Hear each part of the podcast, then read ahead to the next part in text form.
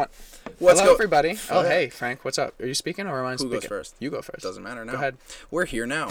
okay, so uh, today's s- podcast was an awesome podcast. Yeah, dude, Just, I don't even was- know where to start besides introducing our guest, uh, Mike Stella. He is a PT out of Long Island, New York. Um, not only a PT, but he is a absolute fucking bomb of a dude. Well, his approach. What what got me the most was his approach on his therapy.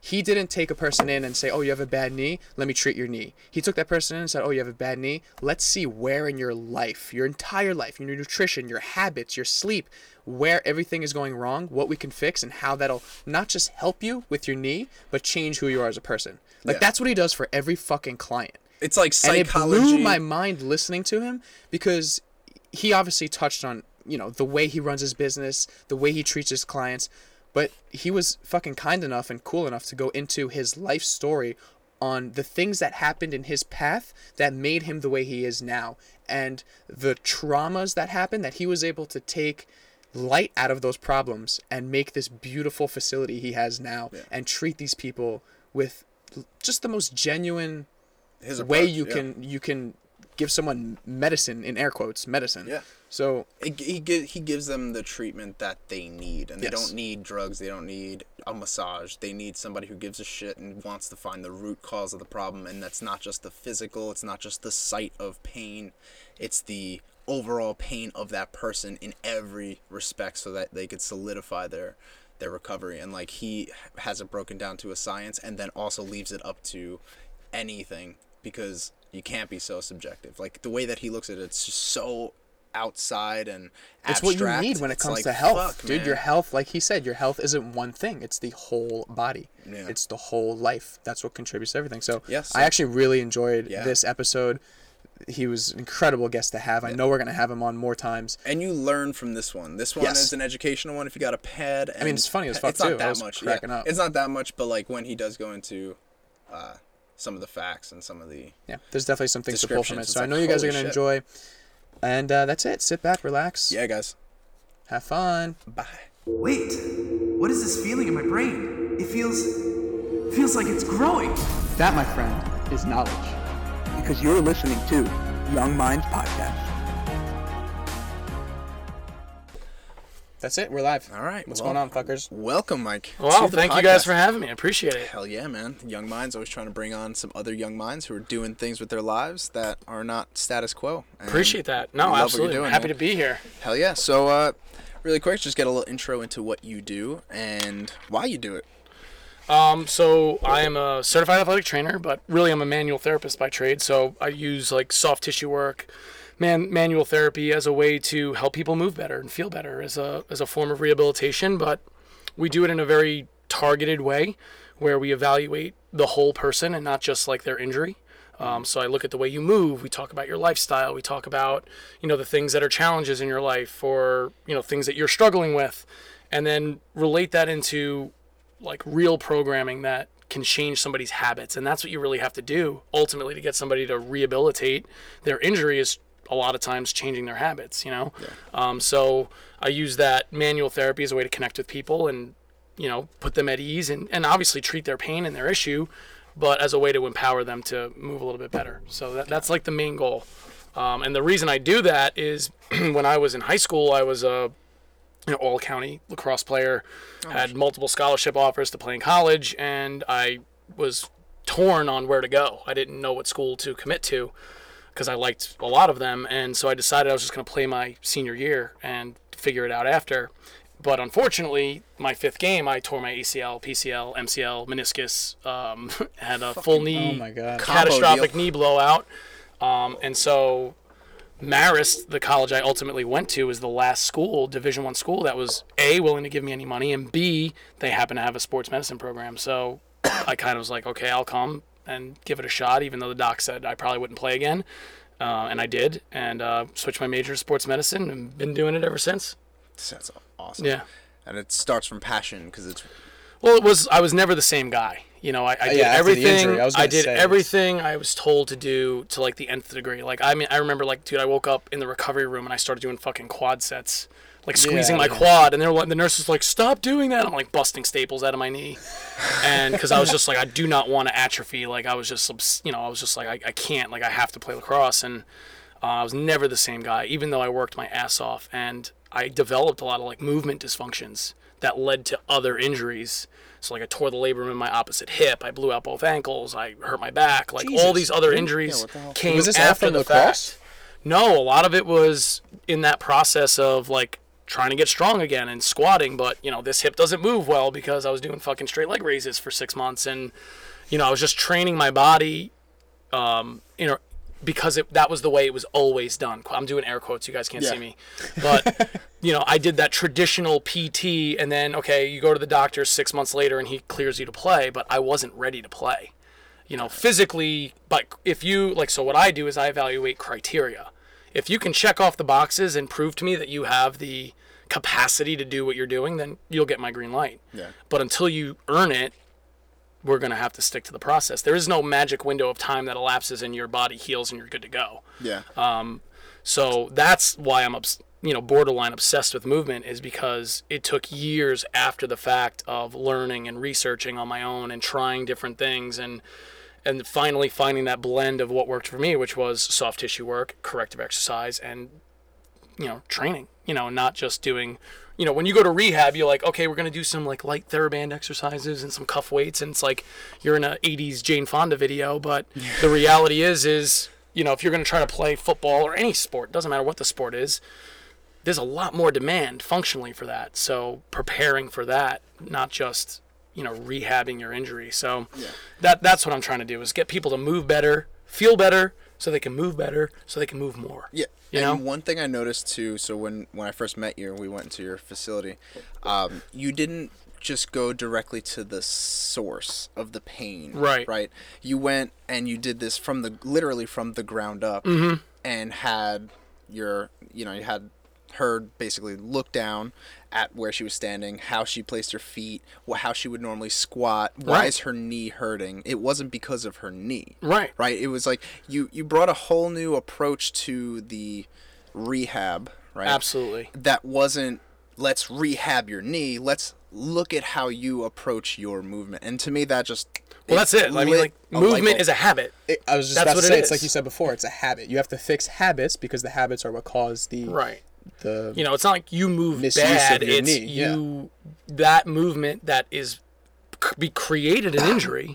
You know, so like okay, your medial meniscus hurts. You didn't like have an acute injury, but so why is your femur grinding your meniscus like a pestle and mortar? You know what I mean? That's not how it was designed. Obviously, your movement habits are such that that is what's happening. That is the result. And so what ends up happening is you go get an MRI, and we look at your damaged meniscus and say you need surgery. We got to fix the structure. Mm-hmm. But the, that's just the what.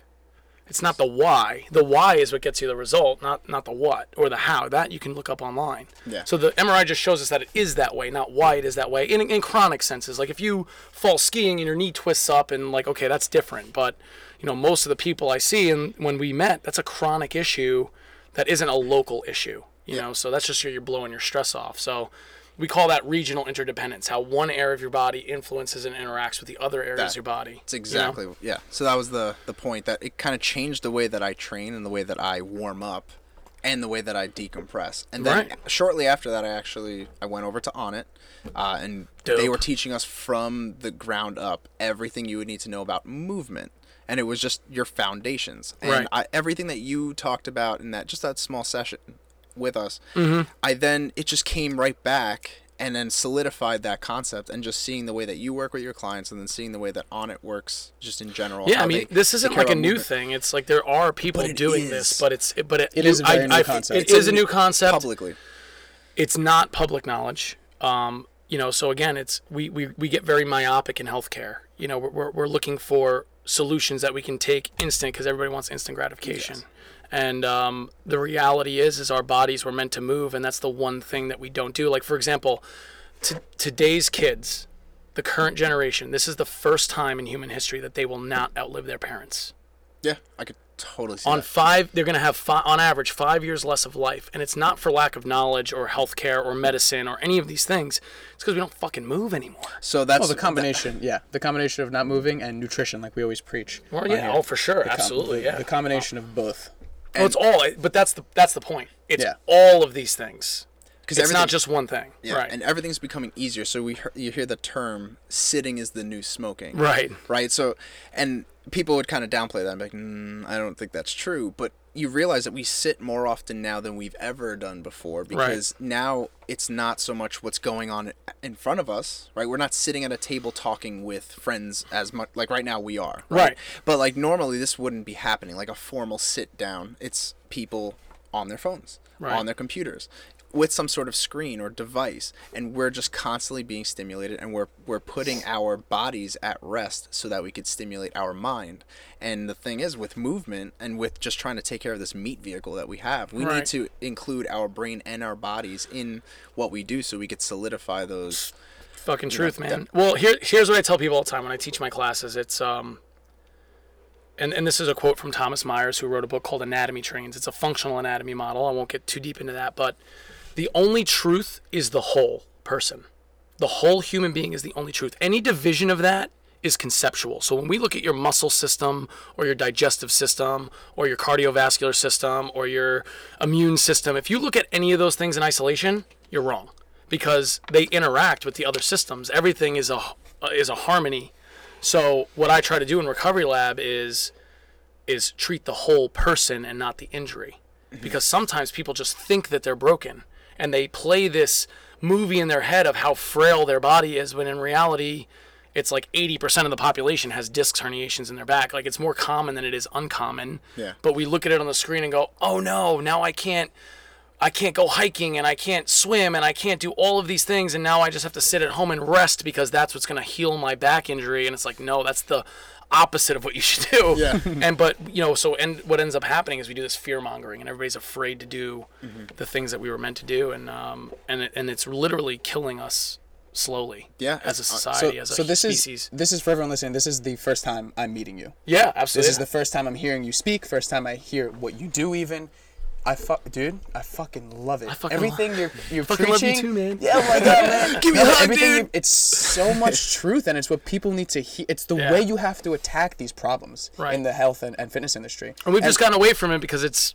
it's you Too know much work. well it's Well, it's been you can't make money doing that a lot. do- Yeah. doctors have been just prescriptions. What can I get you? What can I write off for you? Right. You know. Meanwhile, they're what getting a kickback from the what, pharmaceutical What specialist do you have to go see for copay and go get this, go get that, take this pill, take that pill. That's what it's been the past. I don't know how long. Yeah, and But 150 200 years basically you I think so? mean, Yeah. oh absolutely as yeah. long as medicine's been around, I feel like people feel like they didn't get a good doctor's. They didn't have a good experience if they didn't leave with a prescription. You know, like Yeah, oh, I oh, can my see that. doctor I said I, should that. start. so even speaking to that like what you just said like if you have an injury and you you go to your primary care doctor and then he sends you to a specialist and then he sends you to a subspecialist and then you go get your MRI and then you got to see a diagnostician and then you got to review with the specialist but you need to that is not a healthcare model that is a business model everybody's Yes. getting that piece Yes. of the pie I, boom. Here's Recovery Lab.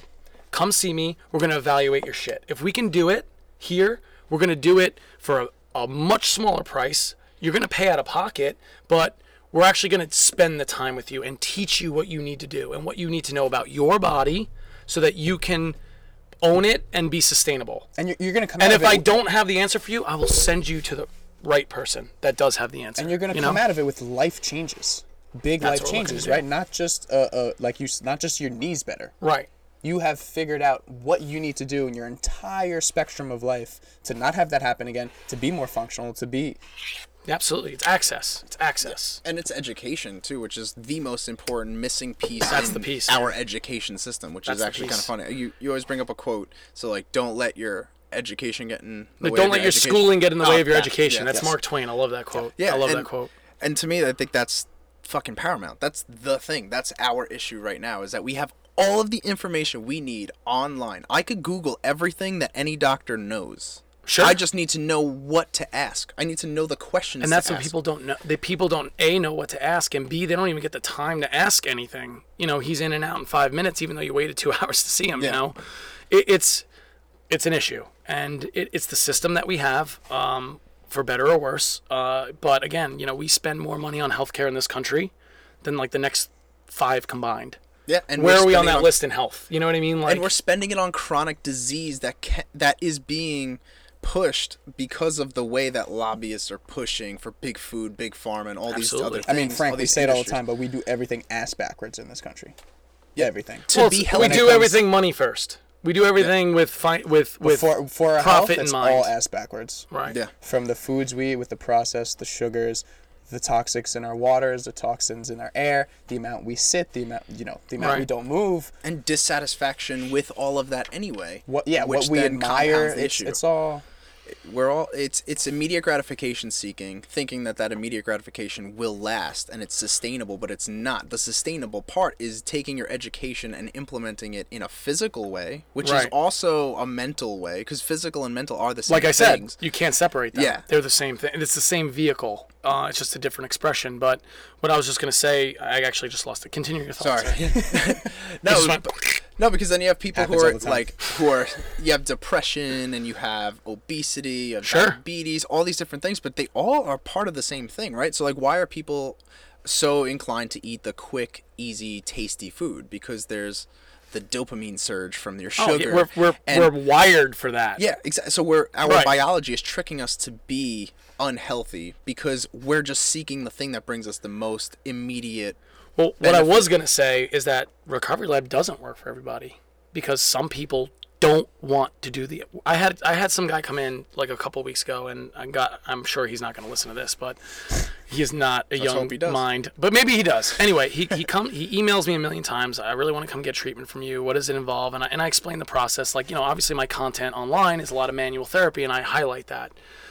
Um, but that's like a small part of what we're doing. You know what I mean? So he's just like, I really just want you to work on me. I'm like, well, dude, like that's not how this works. Like you, I'm gonna teach you corrective exercise programming. It'll be simple. It'll be stuff that you can do every day at home. Like totally, like if you don't like going to the gym, that's cool. I'm gonna give you things that you can do. Yeah, but I don't really like to do the exercises at all. I just want to get the treatment.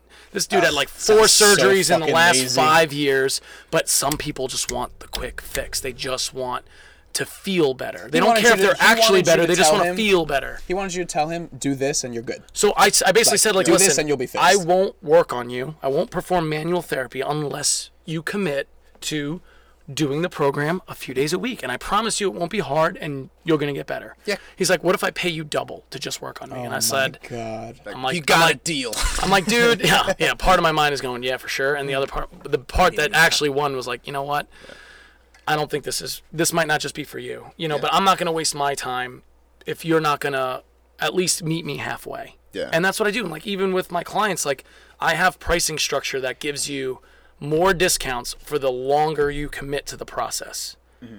You know, I don't have to do that. I do that because I want to reward the person who's committing to it. And on top of that, I Yeah. feel like when it, I mean, people ask me online for nutrition advice every once in a while. Like that's my expertise, right? Sure. And that's a thing that I want to broadcast as well and say, hey, look, I am a resource for this. When they want the quick and easy condensed version, right? Like that. Here's the one step. How many DMs do you get? Yo, what should I eat? What should I eat for I, breakfast? I was And getting like, them today, but That's what I'm not saying how is, it works, bro. Like you Yeah. just eat one thing for breakfast and you're good. but I don't want to take part in the dialogue at all because what my issue, and not that I don't want to do it at all, but like if it's through DM, something condensed, I don't want to say yes to you offering me compensation in any way, but you don't want to do the work and you're not going to get the results because I know how the process works. Right. And now my name is tied to your lack of success because you weren't willing to do it. I don't want to take you on as a client or as somebody who I'm giving information to because if it doesn't work for you, because it's not going to work for you, because you're not willing to put in the work. Right. So I'm going to sit here and I'm going to waste my time with you and then now I'm you're going to have a sour idea Well, not even that. It's just for me, for that actually 100%. But I also then I felt disingenuous for not sticking to what I believe in. Yeah. So I wasn't gonna just take the money and, and treat this guy knowing that he wouldn't get better with just manual therapy alone. I might be able to modify his symptoms slightly, but it wouldn't it wouldn't be lasting. It would be temporary. Yeah. And that's what manual therapy does. It unlocks a temporary window. But like like you said, man, it, it's it's totally true. All these chronic health issues that we have in this country, it's all a byproduct of lifestyles and you know that instant gratification. But again, if we were walking around, you know, Massapequa hundred thousand years ago, and the three of us apes or you know hominids found a fig tree, we would eat the ever living shit out of that fig tree. Fuck yeah, we would. because our brains are wired to go, well, we might not find another fig tree ever. So let's gorge on this bad boy now Exactly. while it's in front of us. And so that's why people, you know, when you're standing in the light of your refrigerator eating Haagen Dazs, like that's what's going off in your brain from a DNA perspective is get all this sugar because normally sugar is tied to nutrients. Yeah. In natural food, when you eat fruit and it's sweet and it's delicious, it also has vitamins and minerals in it. Instead, you eat a chocolate chip cookie and you get the same.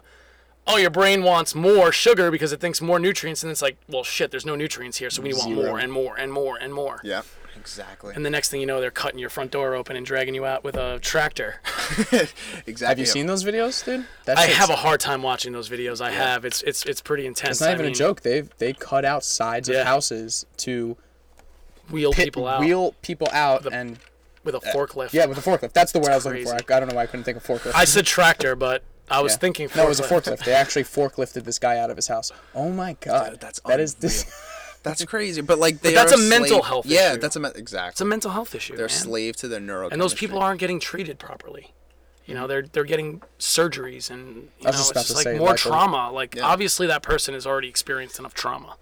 Exactly. Let's not add to the insult. You That know? is the thing that started. It's like as a kid, you know, your your your mom and dad get into a fight, and now everybody's pissed in the house, and oh, you know what? Let's reward you with ice creams. You're, you're sad. Let's go get ice cream. Right. And then it's like, oh, they tie that that experience to happiness, and now you have a direct correlation between snacks and happiness, and then that, if not managed properly, that just bec- it metastasizes like Into a cancer and becomes yeah, this yeah. big issue, and then it becomes this. That's your safe area. That's your safe space. Like when I was young, that was my my my end of the night way of winding down was grabbing Dr Pepper or a root beer and eating a bag of Doritos like every single night and playing RuneScape. Did you play RuneScape? no. No, we brought it man. up two podcasts in a row. All right, it was a great game. It's story mode and all this shit, and like it's just an addiction in itself. I was just Cool. addicted to all these different things plus sugar, and like that was my way of being happy. I wasn't. I didn't have any other outlets. I mean, I played baseball, but that was what three times a week. Like, Right, right. There was nothing to tie my my my pride to. I did. I didn't. wasn't doing anything serious. So I was like, ah, well, food is so enjoyable. TV so enjoyable. You just you're kind of putting your body on the shelf and you're just sitting there. What's vegging. that? What's that movie? Um, is it WALL-E, where all the humans are like? I didn't watch it, but yes, it's WALL-E, where they're all yeah, fat. they're all fat, and, they're- they drive and they're like floating around in these little like machines, and the machines do everything for them. And it's like the sad so reality is, Frank, I you- feel like we're yeah. going towards that. Frank, as you, a, as I, a I can see by your face that you don't know what he's talking about. But No idea. In the movie, it takes place in the future. Right. And it's so far in the future, and in the future, every single person is fat and has their own electric wheelchair. Everyone. Everyone's That rolling around like in it wheelchairs. flies, and they don't have any bones or something anymore, or like I don't know. or They their roll bones around in aren't strong enough to wheelchairs. support their weight, so they need these apparatus to get around. It's It's actually really. Um, I haven't seen it, like I said, but I've heard it's a very meaningful movie. They have a Right. lot of subtle hints of shit that we do wrong and Mm-hmm. what's gonna happen, what can happen in the future. absolutely We should no. probably watch that. Ah, Do a definitely movie would. night. Definitely would. Movie Yeah, night right. and some Doritos. Hell yeah. no, no, no, son. I can't go back into that. But uh, I also wanted to jump into really quick because we have a little dead space here. I want to throw this in there because I do want to hear. Like, what is the most common injury that you get Mm-hmm. involving strictly weight training? Do you have enough cases even Oh, for people who have hurt themselves just weight training? By weight training, Oh. do you mean like bodybuilding? Weight training.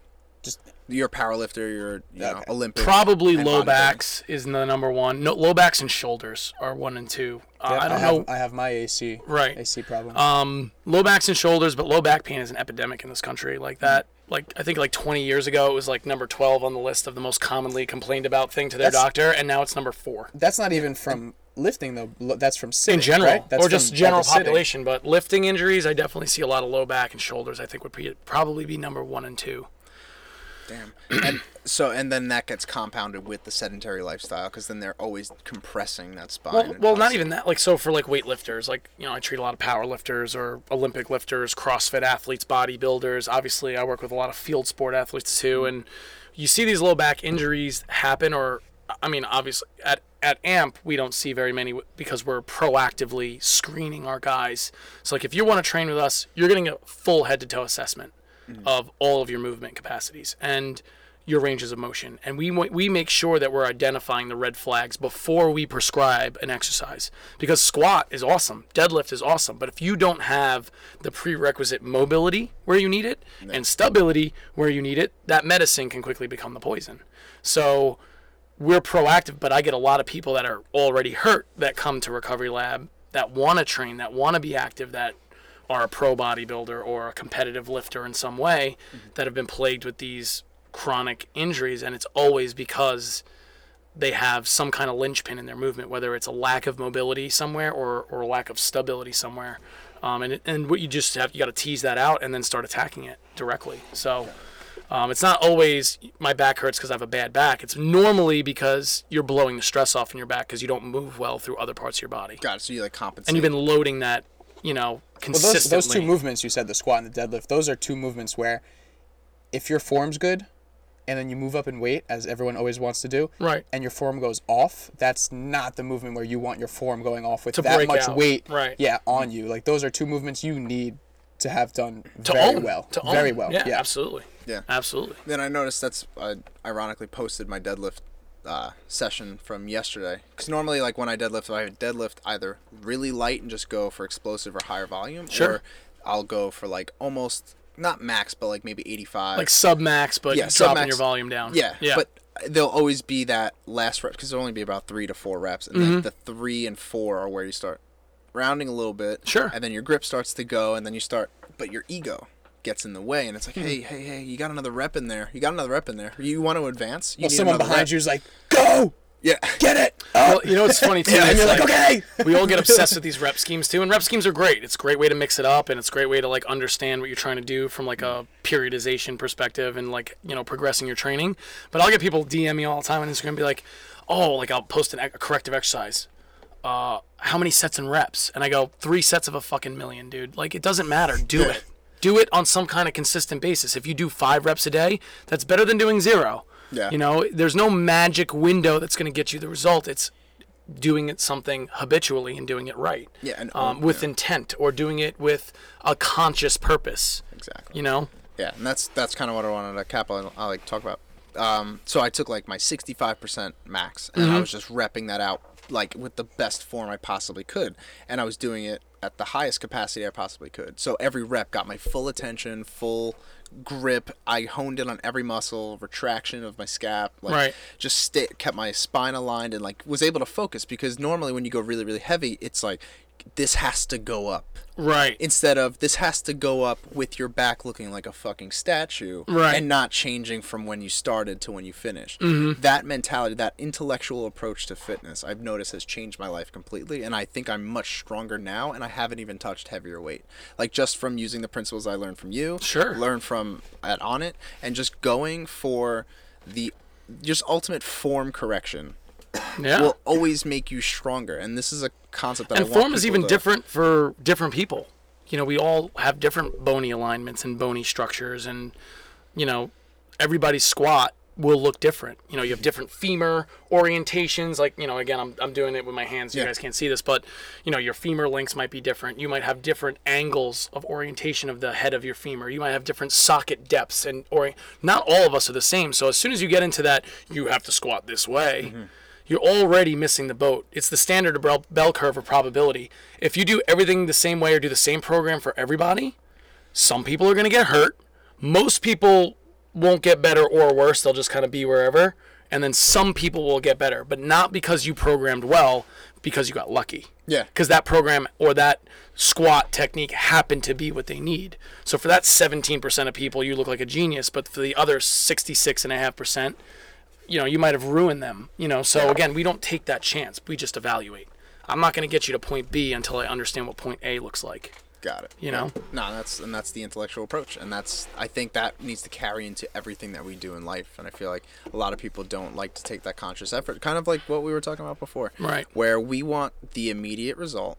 We want to be able to brag to our friends and show it off. Mm-hmm. You know, everyone's looking for that max squat, the max deadlift. They're trying to set PRs, and they're not understanding why they're doing it. They're going for the ends, and they don't under They don't want to understand the means to get right. there. They're That- outcome driven, not process driven. Yes, and it just builds it builds a an economy of just dead personalities, not even dead personality. I don't want to say that. Like lack of depth, depth, Mm. and where people are just look pushing that end goal and just looking for that end goal. And when you talk to people like that who are oriented around that, you f- you find that there's pitfalls in their game, and where they're just doing things to appeal to you. Right. And we notice that now. like We were talking about before, because my head's kind of in that game. Where on Instagram, you're and on all these social media sites, you're seeing people who are projecting the best version of themselves, and that's all they want to do. And then they try to give advice and try to educate using that platform, but have that lack of depth. Lack of depth.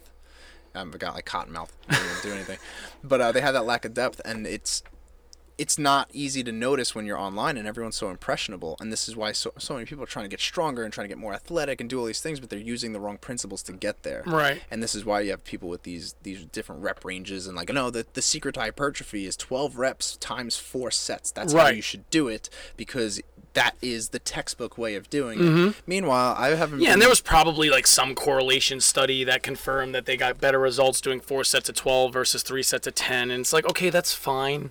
But like, anytime you take, and, and this is like a big problem in research in general, is when you start to correlate one to the other directly, apples to apples, especially when it comes to human beings. yeah Because everything is like you there's no way to limit those variables. So yeah, four sets of twelve might work great for you. A lot of that, like you're saying, is clickbait.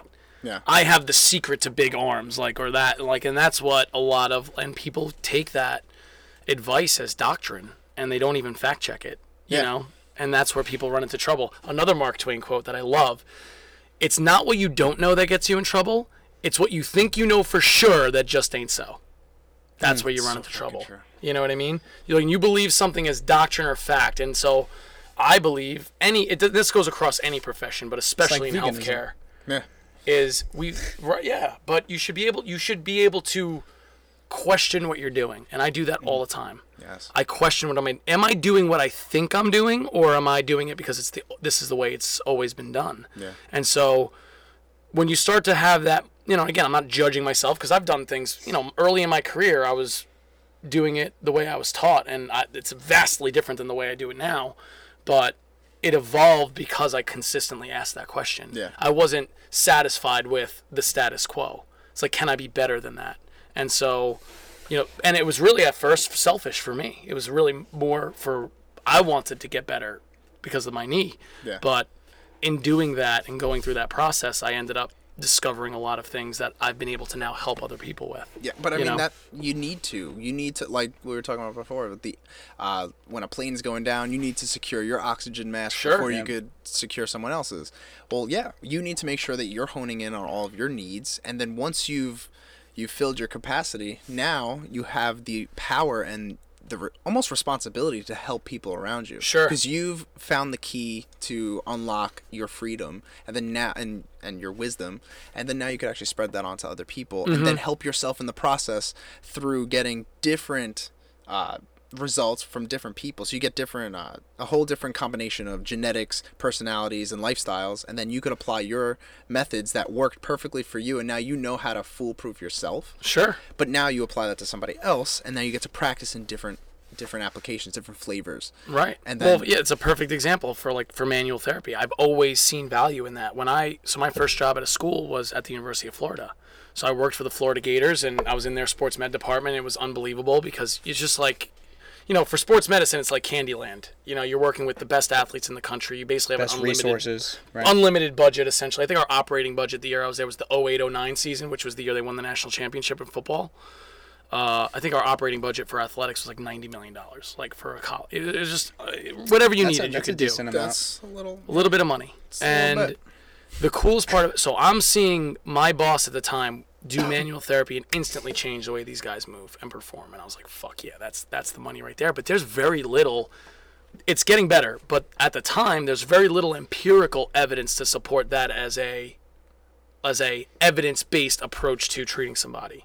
Mm-hmm. Right, so it's not supported in literature because the way I do manual therapy is different than the way somebody else does it, and the way that you perceive it as a patient is the different than the way you're going to perceive it. So it's very difficult to eliminate all the variables to to say does this work? Again, there I go with the air quotes again, but does it work? Is it effective? And we know it's effective.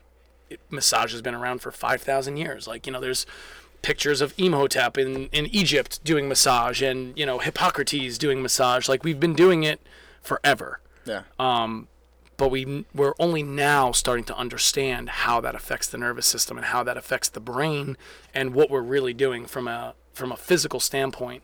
So it's pretty cool. It's a pretty cool time to be in this field for sure. Yeah, and I mean, definitely, one hundred percent. And I've I've noticed we don't take enough care of our physical body because you don't think it really relates to our mental health and stress and PTSD. sure. And I've heard I've heard talks about um, people storing stress in their muscles, In their fascia. in their fascia. Yeah.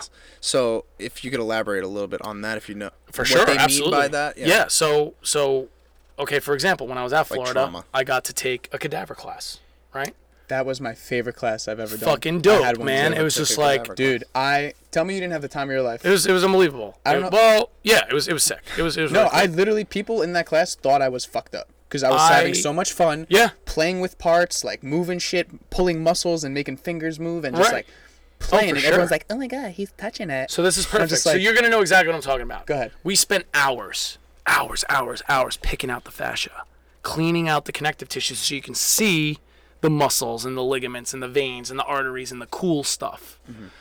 And what i realize now you know 11 years later is that we were arguably taking out the most important part of a human being because it's not just an inert tissue. It's not just connective tissue that holds us together it's neurologically connected to our body and it's it's a way that our nervous system can interact with our different body systems and so our fascial web is it senses right so it's part of our proprioceptive system which is your brain's ability to know where it's at in space you know with in the absence of like your eyesight or your vestibular like your inner ear for really, balance really yeah quick, I just want to cut in because a lot of people probably don't know what the fuck a fascia is. Right. Um. So to give a visual through audio, try to visualize. So think about like a, a steak. If you're eating a steak and the little white connective stuff that separates all the different individual bundles of meat, Mm. that's what we're talking about. It's white fibrous connective tissue that we used to think was just holding us together. It was glue. Got What we know now is that it's neurologically connected. So like a sausage skin. Basically, basically, like what that. basi- that's so think about this. So uh, a muscle, any muscles, m- bundles of fibers, right? Mm-hmm. In essence, it's a single fiber that's separated by fascia into a bunch of different fibers. So it, it envelops and attaches our muscles, our soft tissues together, but it also um, neurologically webs our our physical, like our, our hardware, our muscle system with our nervous system. And so our brain is using the position of the fascia and the tension of the fascia as a predictor of movement. And so what they're saying now is because we now we know it's neurologically connected that like injury is almost stored in the fascia. Like your movement patterns It will be changed forever. It'll remember, which is absolutely fascinating because we're looking at a human in, in such a different way now and it's starting to change the way we do therapies. And so, you know, I've always believed in the power of touch and like, you know, working on somebody to get that result because you, you, you know, as soon as you put your hands on somebody, you're connecting with them Yeah. but it's even more so you know psychologically right you're thinking oh finally mike's working on my hip and this has been bothering me for then it's finally going to get better. Right mm. so there's that i'm changing your cognitive affect based on that touch.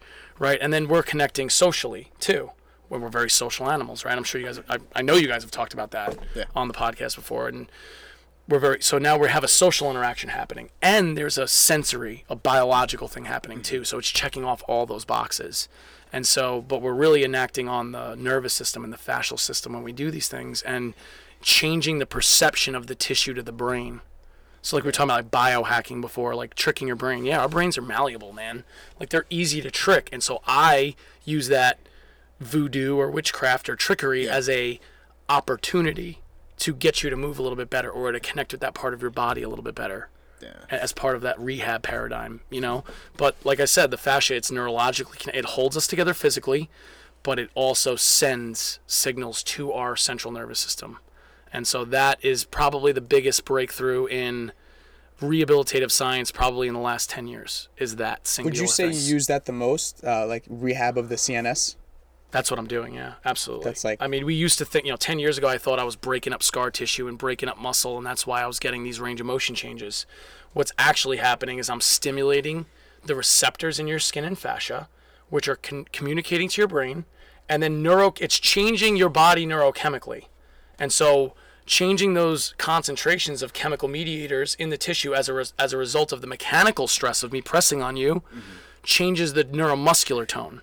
So it's an indirect effect. Okay, so Oh my god, I feel like I need to sign up. I'm gonna sign Let's up do for your it. fucking place. So we're, we're, here's what we're gonna do. We're gonna clean off this table right now, and I'm just gonna start working on Justin while oh, while we dude, talk. please. There's so many problems. so Get that ping pong table over So, here. yeah, right. so recently, I mean, I've had it for a while. I bought a Theragun, and Justin recently Bought one uh, too. Bought one as well, and it's been. Ch- I mean, when I do it religiously, like I've recently been doing, because now I have somebody who could help me out with it. Sure. So you usually need somebody to, to do it for you. You, yeah, when you're if doing it's your- like it's hard to do your back in like yeah. certain areas, and I feel like, I'm contorting flexing. yourself, right? I- So if a, a percussion massager basically is a constant Right. pounding of the fascia of the muscle. Right. And what I've noticed is like my soreness and my tight, just the feeling of being tight, right? So soreness doesn't go away. Right. That's, that's something that just stays no matter what, how intense your workout was. Like that doesn't change. Mm-hmm. But the tension and like how my muscles are just constricted in that Well, the pattern that I was mobility using. too. I've realized my mobility has increased so much just from that that gun. So what you're doing is you're cha- yeah, that's a neuromuscular thing. That's a neuro thing. That's not a physical thing. Mm-hmm. So we have different receptors in our tissues that perceive very specific types of stimulus. For example, we have receptors in our tissue that can experience that light vibration or that percussion that you're feeling. They're called Pacinian corpuscles. That's their job is to when we feel vibration or rapid pressure, you're stimulating those mechanoreceptors, but they have a very specific pathway to the brain and they interact with the brain in a very specific way.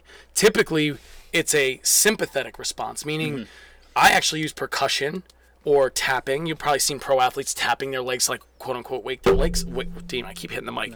Wake the legs up. But what they're doing is they're stimulating those Pacinian corpuscles, which is creating like more neuromuscular connection. And that's why you feel like, wow, I feel so free and awesome because you literally just like, pr- you basically like, p- like primed the lawnmower's engine. Like you pumped a little bit of gas in there See, when first I and then to- started it as opposed to just trying to start it cold over and over and over again. And that's what you're doing, which is awesome. when I used to run track, um, I was a really good track athlete. I would just slap my fucking legs before running. Like Yeah. on the and I had no clue of anything with the CNS. I Right. had no clue. That's what you're doing. But I You're was just stimulating your slapping nervous my system. fucking legs as hard as I could, just like Yeah. let's go, like psyching myself up.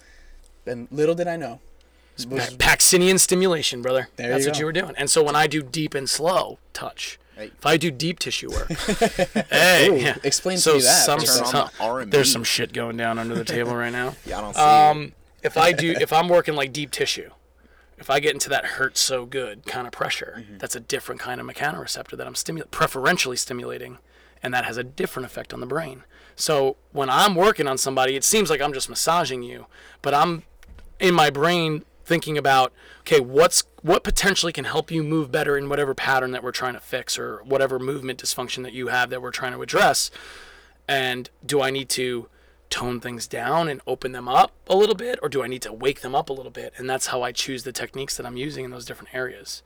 And that's what you guys were asking me before like so for the, those of you not li- for listening I teach for RockTape the mm-hmm. company where I teach the certification courses and that's what we're teaching. I'm not teaching you how to put kinesio tape on somebody. Yeah I'm doing that too but I'm teaching you why you're putting kinesio tape on somebody. Yeah, so that's. You know But see, that's that's what makes your service. I don't, I don't want to keep plugging it, but like, I mean, it's just inevitable no, because keep it's plugging good. it, man. No, yeah, but I'm saying like, I, I don't, I don't want to stroke the ego too much, but I they have to because it's objectively beneficial. Like everything that you're saying is great, and what I'm hearing and what I experienced when I was there, I was like, this guy wants to educate. He's not here to give you fish. I'm he not wants fixing to teach you. how to right fish. I'm not I'm not you know people don't get hurt on the table Yeah. So I'm not fixing you on the table. I'm just using that as a way to get you to feel confident about your movement or just as a means. So in a half hour session that I'm working on you, we're having that conversation. My job is to educate you. And that's what I am. I'm an educator first, Yeah. and then a manual therapist second, and a businessman third, and you know all these other things. But you realize that that helps the rehab process itself. Is that Oh, God, yeah, and that's man. like you know, getting people to go, I'm not broken. That's awesome. Great. Oh, I'm so relieved. It's like, you know, they come to me from the doctor and they feel like they're doomed, you know? Yeah. Now I wanted to ask about that, but does do you get prescribed from the doctor? No. Or no, right? You, your work, manual therapy, is not looked upon as a. You were saying this before. It's not looked as a real source of. That's changing. Um, so f- traditionally, if you went to f- traditionally insurance companies didn't pay very much for manual therapy services because there's not like hard concrete evidence to support its use. That's kind of changing, but insurance in general you know, they're they they like taking your money. They don't like spending their money, you know, so or spending your money indirectly, but they don't want to spend it. So where insurance companies go is we need concrete scientific evidence in order to pay. And so when it comes to pharmaceuticals, they pay very well because we have double blind control studies of, you know, because I can give you a placebo to test the efficacy of the drug that we're testing. Mm-hmm. How do you do placebo manual therapy? Yeah, and plus, How can I work on you without working on you? You know what I mean? right. How do I do a sham version of that?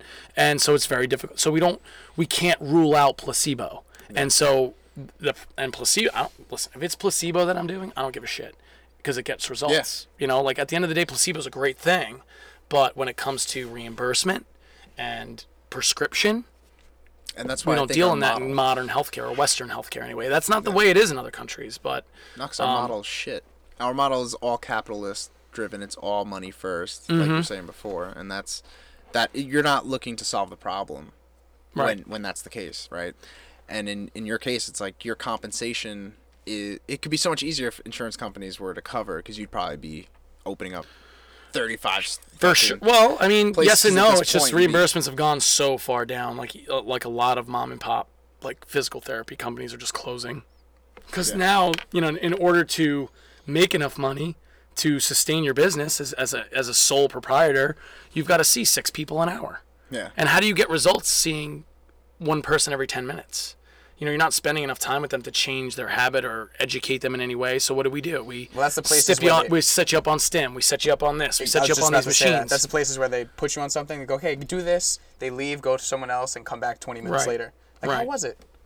And like, Yeah, "Oh, and we're, good." we're treating your pain doing that. I'm not saying that that stuff doesn't have a time or place. Everything has a time and place. It's just for people who really want to move better. Well, you wish it was different. You wish you didn't have to do that. Right. See six people an hour. Yeah, I used to. I, I I worked in a clinic that did that, and it just, you know, I went from when I was working in the collegiate sports, which was awesome, very cool experience, but I was one healthcare provider for a hundred athletes. So you're just spreading yourself so thin when you, because I believed in what I was doing like the manual therapy approach and, you know, injury prevention, like evaluating athletes before they got hurt, not waiting till the wheels fall off and then send them to the doctor.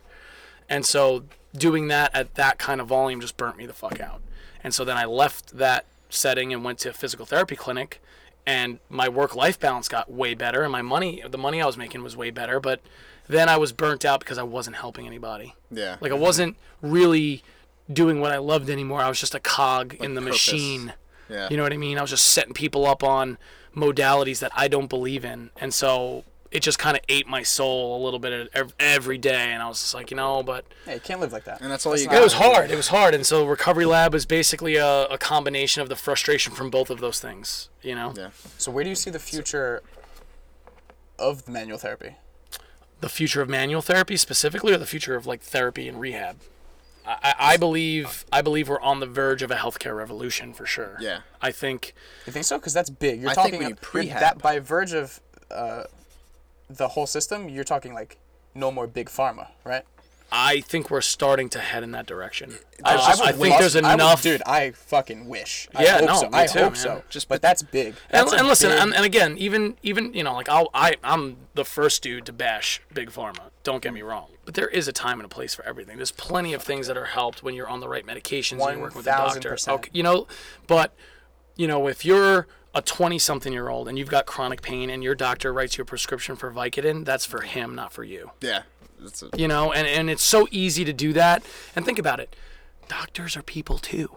That dude might be a great guy that got into medicine because he wants to help people and he does love his patients. But what if he just fucking has he's having a bad week you know or his his wife's cheating on him at home or you know like his you know his mom is sick. You know he's not bringing his a game to every patient. And it's because it's impossible. And even doctors now have to see so many people an hour just to make to live that doctor lifestyle Yeah. to have the audi and to have the house to to live the way society expects them to live as being an md and it's just they're not infallible there's they're human error across the board Yes. and you know you know for example there was a recent study this this earlier this year in, in january 2018 they sent and it's not a good research study because it doesn't have a lot of people but they took one guy with nondescript low back pain and sent him to 10 different doctors and he got 10 different mris What do you think they found? Ten, di- 10 different things. They found 49 different clinical findings, and not two MRIs were the same. Not two MRI reports were the same. But we put this scan on this pedestal, like, oh, this is the technology. Well, I was just about to say they put Right. doctors on the pedestal too, but they're just taught to fucking give prescriptions. Some of them don't even know what nutrition can change for people. That's the big one. Some of That's them what don't Dude. even kills me. Oh man, For like, metabolic disease, they're the How about top this? three I- things they have to deal with. they don't have to study or I think they do have to do one semester of one class of nutrition, like some nutrition 101. right? Yeah. Basic which is subsidized by the here government, carbs, which is like your learn, fats. learning the food pyramid. Yeah. Dude, a doctor doesn't a doctor 12 years plus of studying does not have to learn about nutrition. Right. They don't have to learn about What the fuck rehab or training or physical fitness either. They don't have to learn about exercise science. They, learn, you know what I mean? It's everything that you But we need really, can be healed we with a really pill. place them on a pedestal. You hear all the time. My doctor told me this. My doctor told me that. I'm doing this because my doctor said so. And it's like, dude, think about what I love this too. It's like everybody has the best surgeon in the country. Everybody comes Oh, to me yeah. like, "Oh, my surgeon's the best guy that does this," and I'm like, Yeah, like, "It's like that's and I'm not, your guy might be awesome, and I'm not, but it's like, how does everybody have the best guy? Somebody graduated fucking last." In that class, you know what I mean? Like somebody was the fucking guy that just made it through med school, like barely. he was cheating. all on the and now he's cutting people world. open or, or he's giving people drugs or but here's here's like a, a you know this is a real story and this is obviously you know part of the reason why you know I am the way I am but my mom passed away a few years ago from cancer and it was her second go about with cancer and so she we knew she wasn't doing well and and it, we had just lost both my grandparents like right before that so she was already in a mental state that was not conducive to healing or recovery that probably had a big, a huge to like, do. So she wasn't that. really taking care of herself. Like she was eating fucking Eggo waffles and like when she was hungry, like in bouts in between like chemotherapy where she's just violently all the time.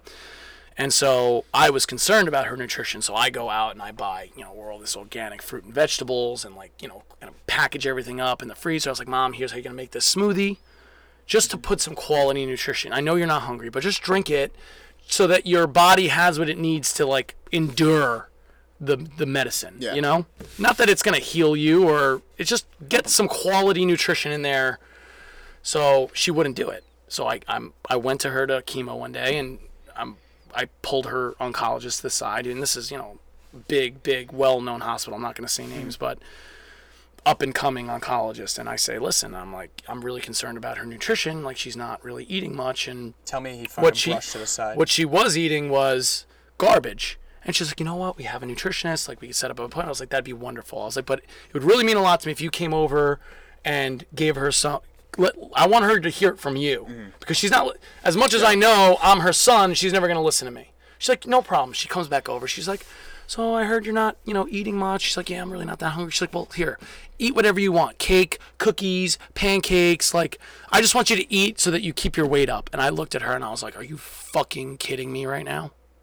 She's like, oh, there's no research to suggest that nutrition will cure cancer. And I'm like, I'm not talking about curing fucking cancer. I'm talking about s- sustaining a life, sustaining a human being life. to survive the poison that you're pumping into Yeah, her right like, now. Give her some sort of building. And so after she passed, I wrote this like four page fucking letter to the hospital system, like basically as appalled that that isn't they don't teach them, standardly bro. offered. They It, sh- don't teach like, it the should be mandatory that a cancer patient gets nutrition counseling. Bro, the fucking It should be mandatory.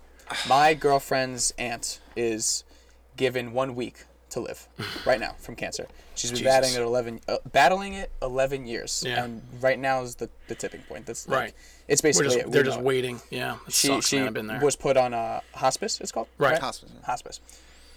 Same, bro. This woman, she's such a sweetheart, but she doesn't give a fuck about nutrition. She eats whatever she wants. She's smoking cigarettes. She doesn't care. And you know, Mm-hmm. my girlfriend and I, Caitlin is her name. Caitlin and I, we both know a lot about nutrition. Right. And we talk about it. We're like, give, we're like, feed her, give her stuff, like, and she just, dude, she just doesn't want it. And no doctor that she's visiting for chemo or anything has ever told her about nutrition.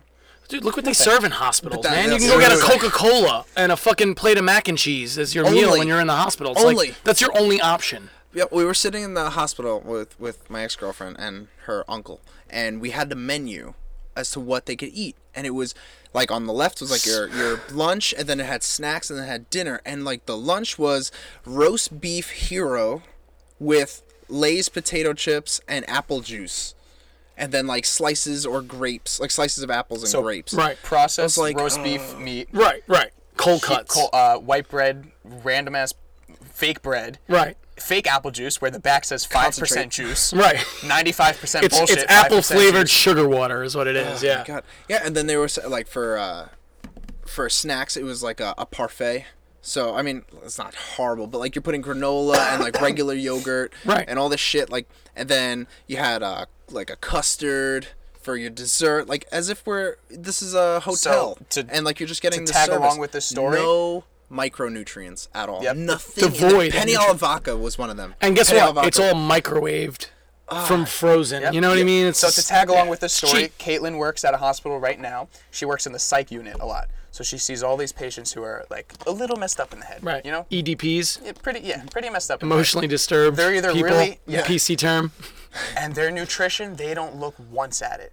She sees the food they bring in all the time. It's trash, bro. And they have so much concrete evidence of nutrition plays Oh, a part in sure. how you feel. Your your serotonin, your dopamine, your neurotransmitters.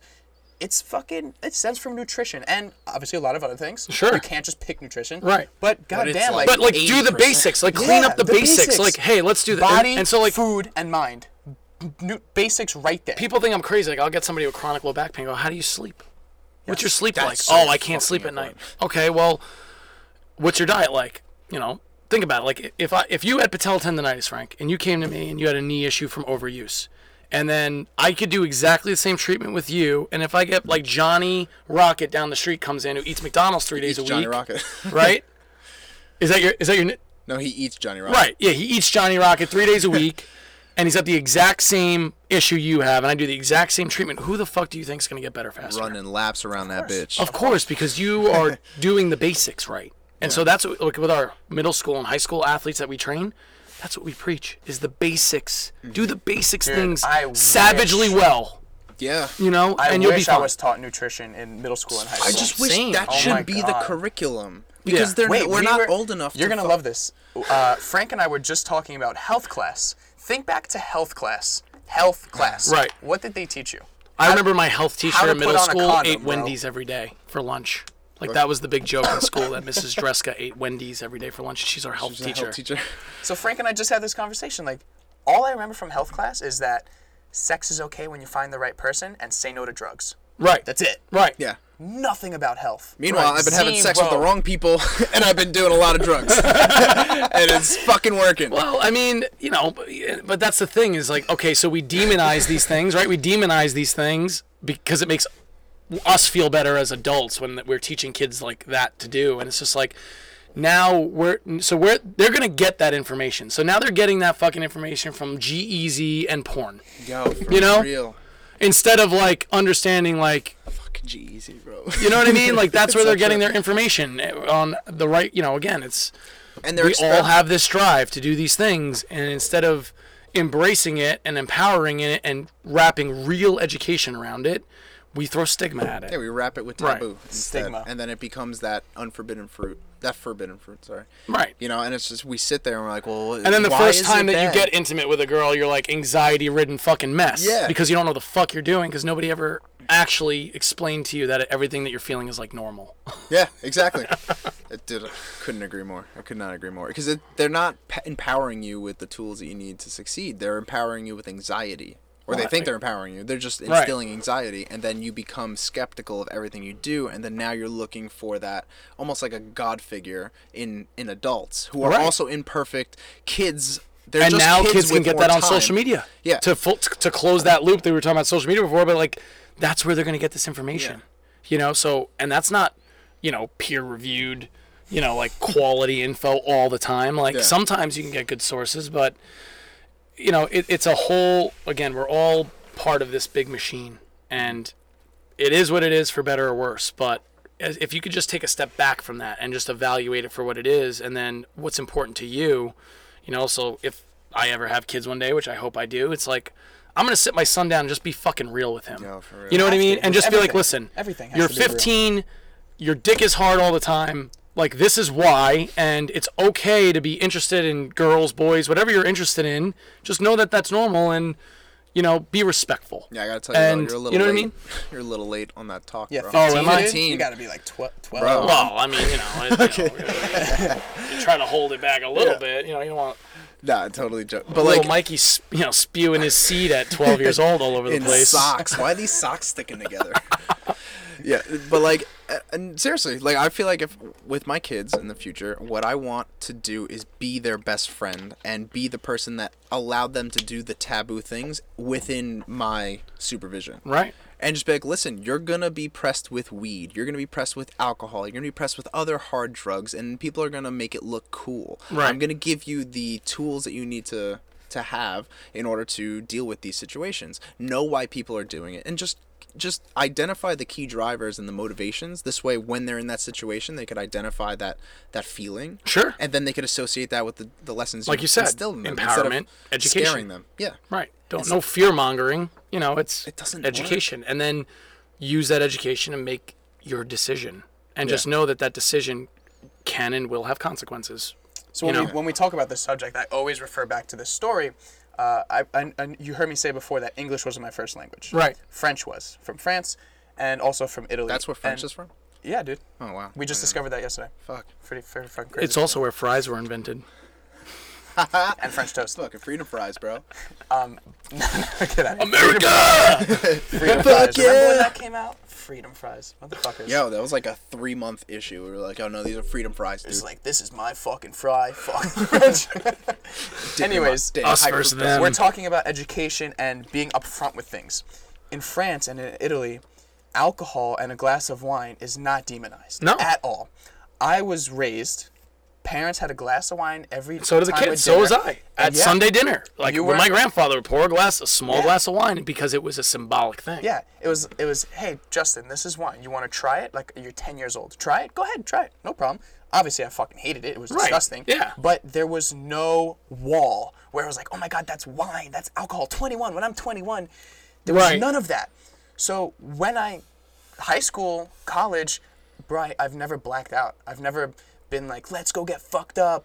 It's Right. just I don't associate associate alcohol and wine or beer with that. It's it's a respect. It's a dinner thing. It's a respect thing. It's Well, it's also, like, it's you're a hangout not- with friends and just like drink. Right. Oh, you weren't wired to like, you know, it's like you get that adrenaline surge when you're doing something you know you shouldn't do. Oh, yeah. You get that like, oh my gosh, like I'm a badass or I'm doing like it. you my never first shot. Here we go. Right, but like so for you, you you never had that. Well, I because was- it wasn't was- something that was wrong. You know, you're no like, stay okay, I'm gonna drink this responsibly because that's how I've been taught to do it. Yeah. There was no stigma. There was no wall, and there was education. Right. There was education. So now with marijuana, you know, it's or sorry, not marijuana. Fucking cannabis, dude. Cannabis. Cannabis. We learned um, that we, Jay. marijuana is not the right word to use. Right. It's not. That What is was not the thing? the So it's, it's the it's so It's a we, we term that that was a, made up. It was a fear mongering term that we tried to use as like um, a it's a Mexican word for tobacco, which was which is the way that we we illustrated it. It's a Mexican term for tobacco that was associated with darker people, quote unquote. That is raping so- I never women, knew that. I Raping did not know that. white women. wow. That was like the So- the That uh, was how the government slapped on Yeah. that universal like be afraid of this thing Yes. because it's gonna Yes. rape your women. That's- Right. So the right. real word is cannabis. cannabis. Yeah. So with cannabis, you're seeing it become very widely um, accepted now. Mm-hmm. And with that, the stigma's gone, the wall's gone, and when we have kids, we're gonna have to have a talk with them like, this is cannabis. It's gonna pop up, and do you think you're gonna be like? If you want to try it, you could try it here with me first. I before will be the first before you get some with my kid. random shit outside, Right. try it here safe at home with me. I'll help you. I'll explain to you, just so you're educated and you know what will happen. Fuck yeah. No, 100%. I mean, I hope we get there. I do. Yeah, I mean, it's, inevitable. It's inevitable. Yeah. It's it's a it's a, a pharmaceutical wet dream in a plant, just like kratom is as well. There's so many there's so many applications for it. It's just it's too. It's amazing too that we've gotten away from things that grew on the earth that way. we grew Dude. with it. It's so sad. It's so sad. It's it's you know and but yet nobody has any problem popping that orange bottle open, popping that lid, and taking that little white pill that Bro, was made in a Advil, lab. Advil's like the family pill. What family doesn't have bottles oh of Advil? Right. And, and we take it without any thought of consequence. Meanwhile, your liver is just being polluted. And then, and, and here's the reality, and here's the reality I face as like a rehab person is some people think ibuprofen is a part of a well balanced breakfast. You know, it's like Yeah. Oh, that's part of the way that they start their day. And it's totally it's like, you know what, I have this pain, I'm just gonna take the pill and now my pain is gone, I'm good, I fixed it. It's Yeah. like no, you just literally swept that shit under the rug. Just white out. Yeah. You swept it under the rug now. and you created more problems. For yeah, exactly. If you do it every day. yeah, you're complicating you're complicating other areas that maybe you hopefully don't have an issue Yeah. Like To- I want to thin my blood out. so that you feel a little bit better in the short term and you know and it's and i tell people all the time it just if you want to really recover it's a process Ta- Yeah. it just fucking takes time and consistency and Well, it's you habits. will get it's there. habits changing. I tell that I used to be and a tra- mindset changing I used to be a trainer, and that was my biggest thing, bro. It's I'm not. I don't give a fuck if you work out five days a week, six days a week, seven days a week. That's not what it's about. It's Right. about lifestyle habitual changes. Right. That is what will get you the furthest, and will change everything. Because I mean, it makes sense. You're in this position. You're fat. You're obese. You're sedentary. You're in that position because you're. Not because you don't work out an hour a day. Right. It's everything in your life, the whole outside picture you need to change you want a different physique a different life a different feeling in your head that's going to come with a whole different life. Right. So you need a lifestyle change and that's one habit at a time. Mm-hmm. pick one thing just focus on that it doesn't matter what it is if it's if it's all. drinking a glass of water the first thing in the morning and then you can make that a habit great now you can build on that Yeah, seriously, it's You know? that first W for the day, and that's the thing that I've been trying to push until it got fucking cold out. But every single morning, getting out there and for eight minutes, just charging up my body by running around the block, and that just cascaded into these positive events every single day. Dude, It it's would the just same thing happened to me, man. A year. I was supposed to get married a year ago and it didn't work out. Right? She actually called it off and it was the best thing that ever happened to me.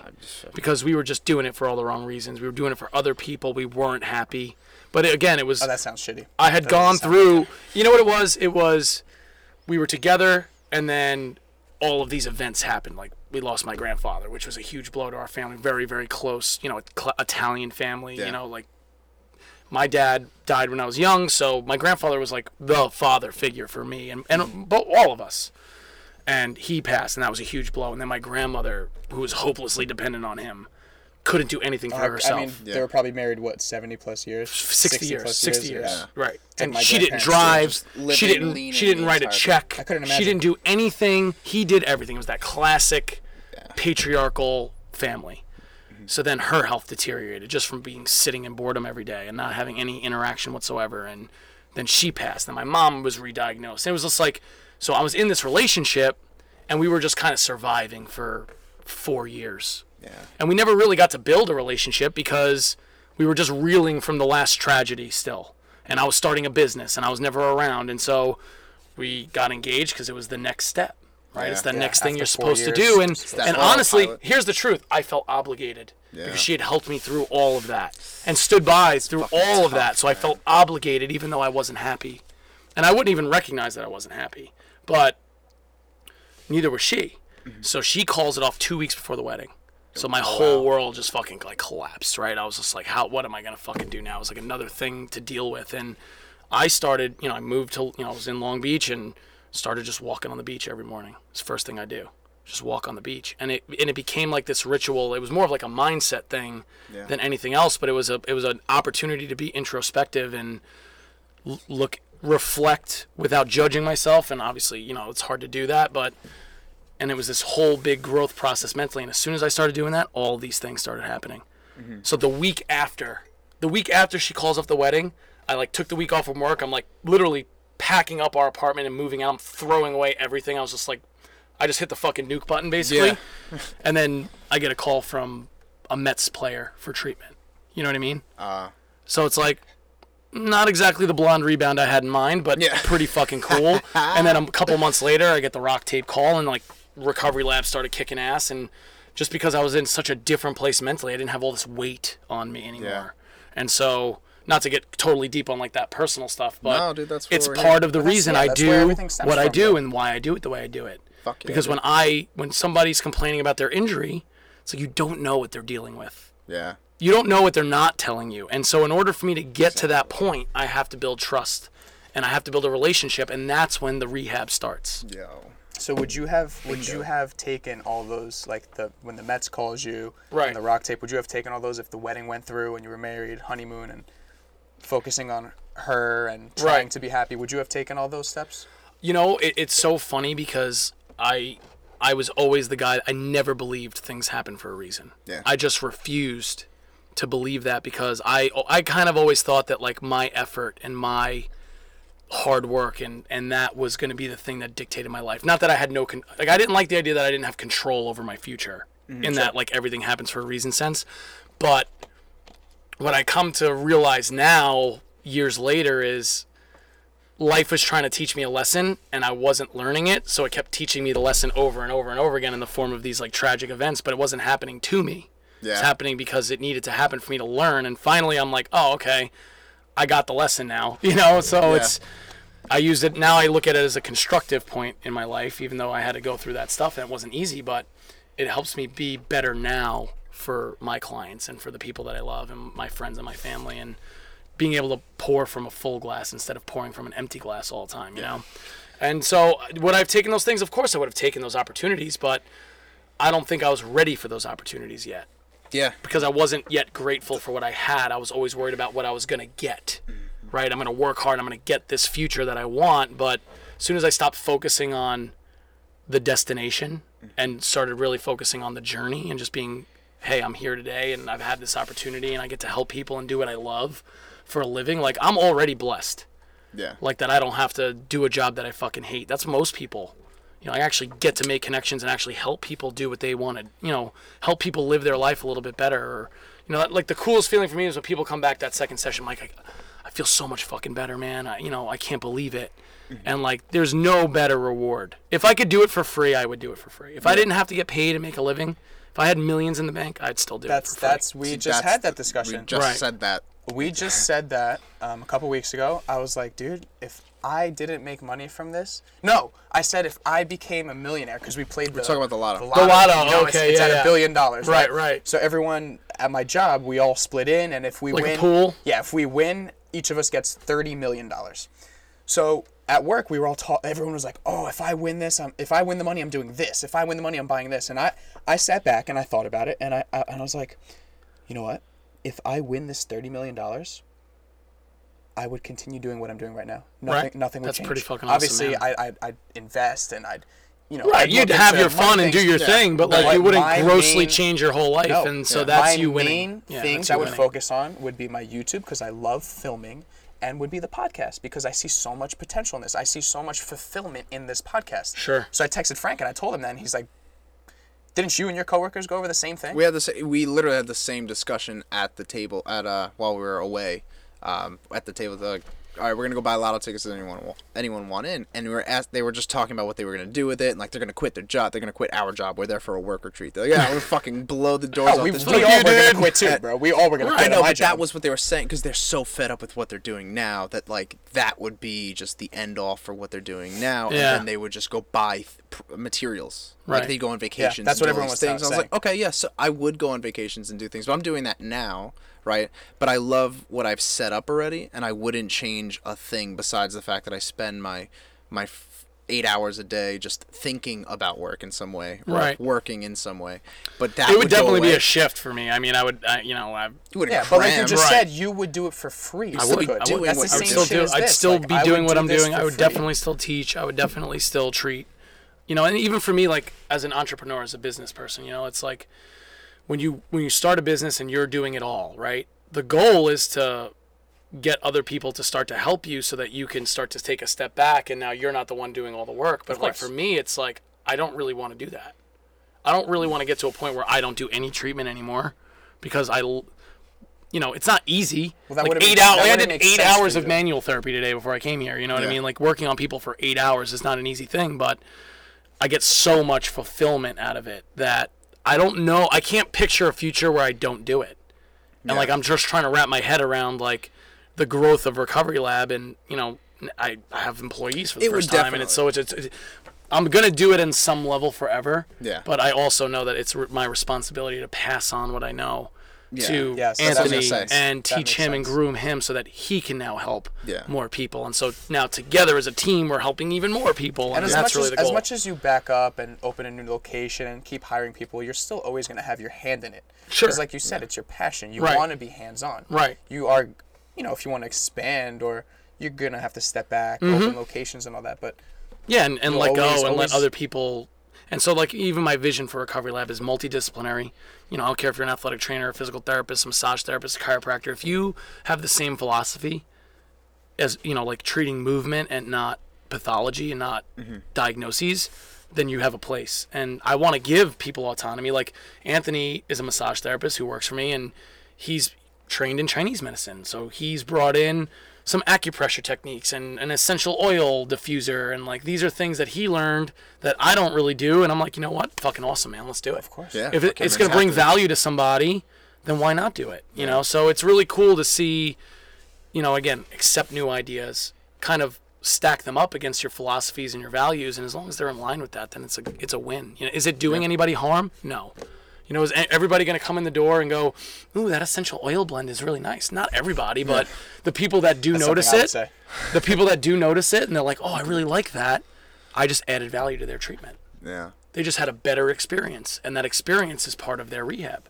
So it's like, awesome. Why not? It's like it's like gravy, hand- man. It's the cherry on top. Yeah. It's you don't need it for the sundae to taste good, but it's so nice when you put that little drizzle on it, you know. And so little things. And I tell people all the time, small hinges swing big doors. You know, and and it's not always the big things that matter. Sometimes it's the smallest details that make the difference. And Yeah, because we're ultimately we're human at the end of the day, and it's those five senses that need to be stimulated in some way, right? Right. So like we get caught up in the big business and Sure. future plans for my business and Right. how many people am I going to touch with this and how much money am I going to make and then what am I going to do with that money and I'm going to be happy and I'm going to be. The, are you? Because right now is all you have. You just have this pr- this moment in time. Yeah. Are you? Are you using this time right now to enjoy or fulfill your life right now? And it's like we're always in the future. We're always planning and trying well, to make things two, bigger. it's two things. you There's some people that get stuck in the past, right? Mm-hmm. They can't get past their past, and they have like these anxiety issues, and you know. So I'm, I'm speaking from experience again because this is kind of like my brother and sister. Mm-hmm. Yep. You know, we all grew up in the same environment. You know, dad died when we were little. Everybody felt bad for us. Oh, poor you, poor you. And I never kind of vibed with that. I was like, I don't want to be treated any differently. I'm happy. Like I have a good childhood. Like I don't. I lived in Lynbrook. Like we didn't want for anything. Like you know, we didn't live like kings, but like we were. We had great childhood Yeah. but that's kind of fueled their depression and anxiety and so now they can't get past they can't live presently because they're stuck in the past whereas i did the opposite and i got so stuck in my future that i wasn't living in the pa- in the present. And, so both- this both last just as harmful. right. as- and so even though like everybody's like oh mike you're doing so great and you you know you left and you got out and you did your own thing and you're forging your own path it's like yeah i did those things but i still wasn't enjoying my life presently while i was doing those things because i was so focused on what was going to happen and not what was happening now. And so this last year and it wasn't until she called off the wedding that it forced me to fucking think like what am i doing right now? Because now i'm not planning a wedding anymore. And i'm not planning for kids. I'm not planning for a future with this person that i thought i was doing. So Yeah, all your- those your plans are for entire shit now. future Just got, Yeah. right. Yeah, erased like erased. the plans were erased. And so you start to have to think okay what am i going to do today? Yeah. and that tragedy ended up totally changing my psyche in a powerful and positive way. Fuck yeah. so now we're friends. That's the coolest part you know we don't talk a lot Yeah, but of course. when we do it's not a There's mutual respect. it's i'm thankful yeah, man. That's i'm That's fucking thankful that's the that's and she's happy and i'm happier and it's like That's the right just- way to do things. it, it you know dude on, on listen the day. it took time trust me you know those first few months i wanted to fucking yeah. you know, rinse my mouth out with buckshot and just go on a Yeah. fucking killing spree. You know, like, you know, we all have that demon in us. You know, Whoa. or just like you just think like, Mind okay, podcast. all this planning, and yeah, right? No, And on that, we uh, yeah, and silence. no, but like you know, like you you go to that place in your We've- mind where we've you're just like felt like totally Yeah. Like like fuck it all. You know what I mean? Yeah. And and then you start to come out of it and you start to think about like, okay, all these, and then all these good things started happening. Yeah. And it started with me just walking on the beach every day by myself it and it's fucking crazy how that stuff works out. So now when stuff happens, I go, okay, what am I supposed to learn? Not not necessarily what Mm-hmm. Am I supposed to what do I do now? It's okay. It happened. I can't change it. Yeah, and it's like you Right. gotta take these fucking these traumas, man. Like people want to go, oh, woe is me, and oh man, poor me, poor me. Right. dude. Fucking, you're lucky, man. Like I, you walked into this house. Like we're this isn't a fucking like I grew up very.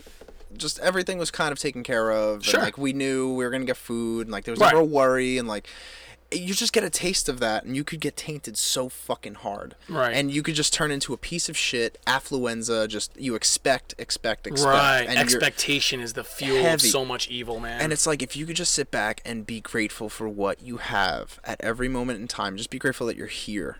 You'd be so fulfilled. You could So everything fulfilled. is gravy. Everything. You come in here today, you come in here today, like that is gravy to my life. I knew I was set. I know I'm happy. I know I have everything that I need in order to survive physically. Now, how do I enrich that life? Right. Surround myself with people who are also grateful. So we could all work towards one common goal, which is either to educate, enlighten, or just motivate each other Sure. in that way and just keep that that volume of positivity concentrated in my life at least however and I like you said, when you went to Onnit and you get that feeling, and so that's what I'm trying to build in recovery. Yeah. I'm trying to build a feeling, not a business. Yeah, and I feel like people You who know? get hit hard with like traumas like that, and this is kind of the point I wanted to get to, like that is that that's like pulling a pendulum one way and then just letting that shit rock the other way towards your success. Like for Right. me, I went through a nasty breakup recently, and like then I went to Onnit and learned so much about myself. I was finally alone. I was finally just the only person in my life. Besides like family and the, they're, they're Actually, they're accessories. Truth be told, this last year was the first time in my life I've ever lived alone.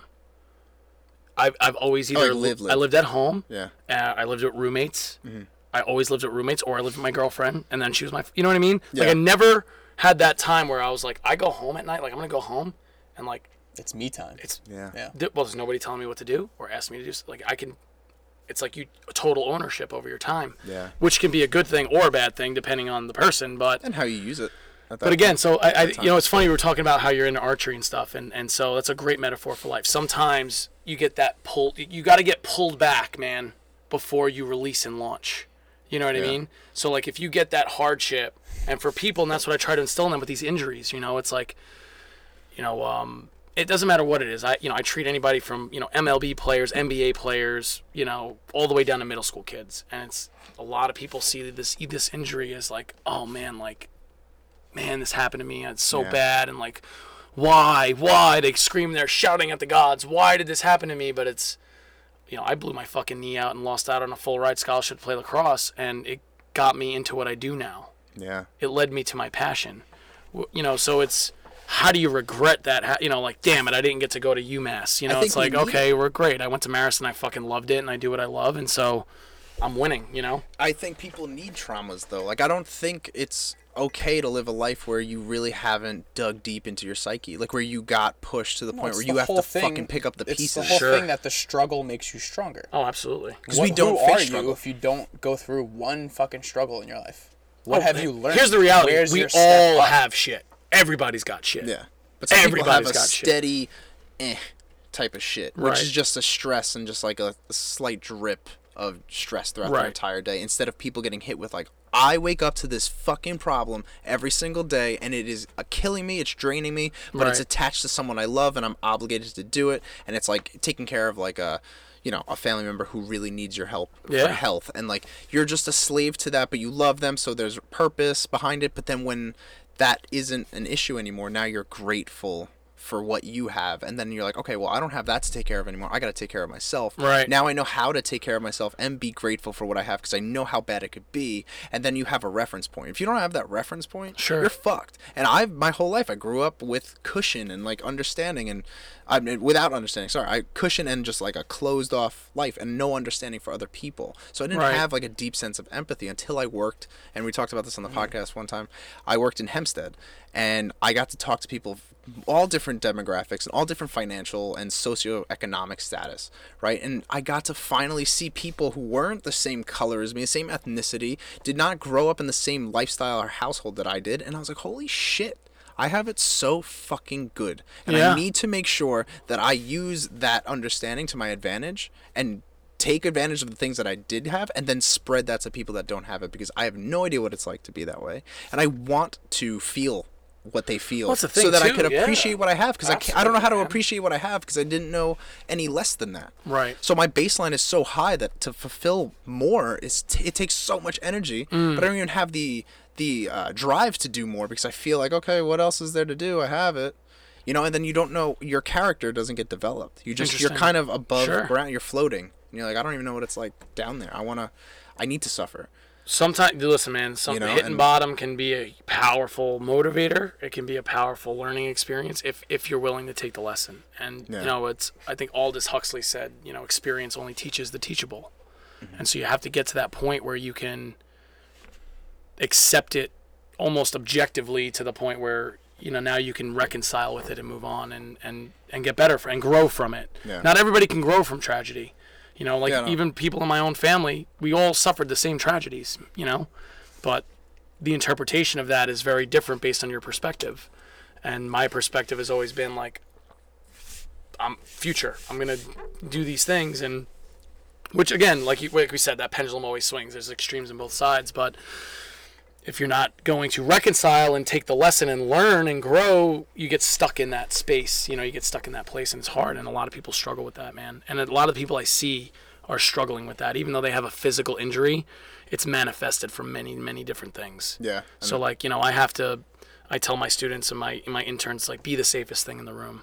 That's your job as a healthcare provider. Is be the safety net for somebody. You know, and you know sometimes I'll get an eval, and they'll start talking about their issue, and then I can just tell that they're just trying to get it off their chest. Yeah. And I'll just sit there and say nothing and just let them talk Fuck yeah, man. and listen. And I might be the first healthcare provider that actually listened to what they had to say. Yeah, what you think caused your injury might not be totally true, but because you think that that caused it, it matters. Yeah, exactly. You know And what I mean? The placebo can then take effect. It's like, oh, I woke context. up, I, I slept wrong, and, and I woke up with this horrible back pain for the last 10 years. It's like, okay, that's obviously not the case. Yeah. But yeah.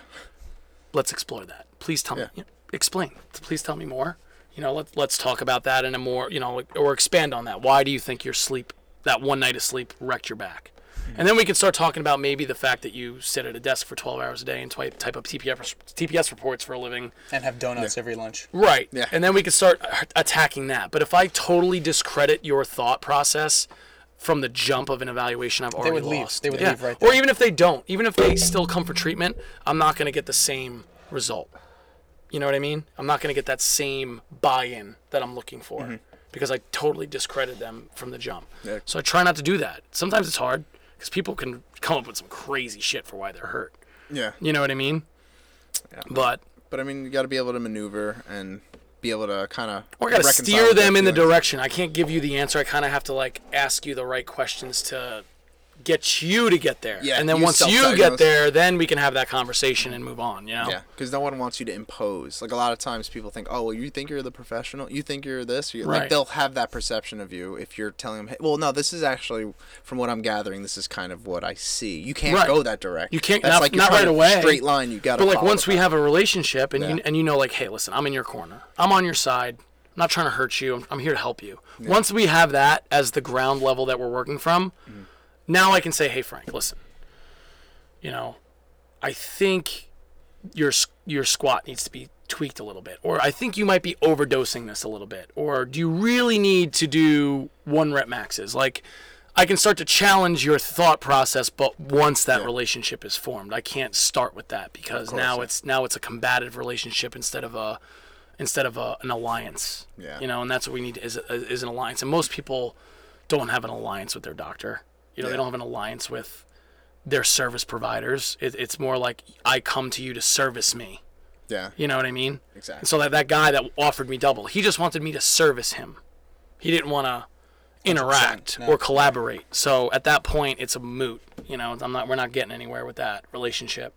Yeah. And I would just that session, even if it was double the price or triple the price, would kill me every day to do it. Yeah. Every time he came in, I would be pissed off. So I just wasn't trying to put that in my my workspace. You know? No, of course, and yeah, I mean, you need to be able to. I think what move you're doing is is like the best form of medication, if you could even say. It is. It's you're Movement is you're like medicine. part therapist, part doctor, right. part therap- uh, physical therapist.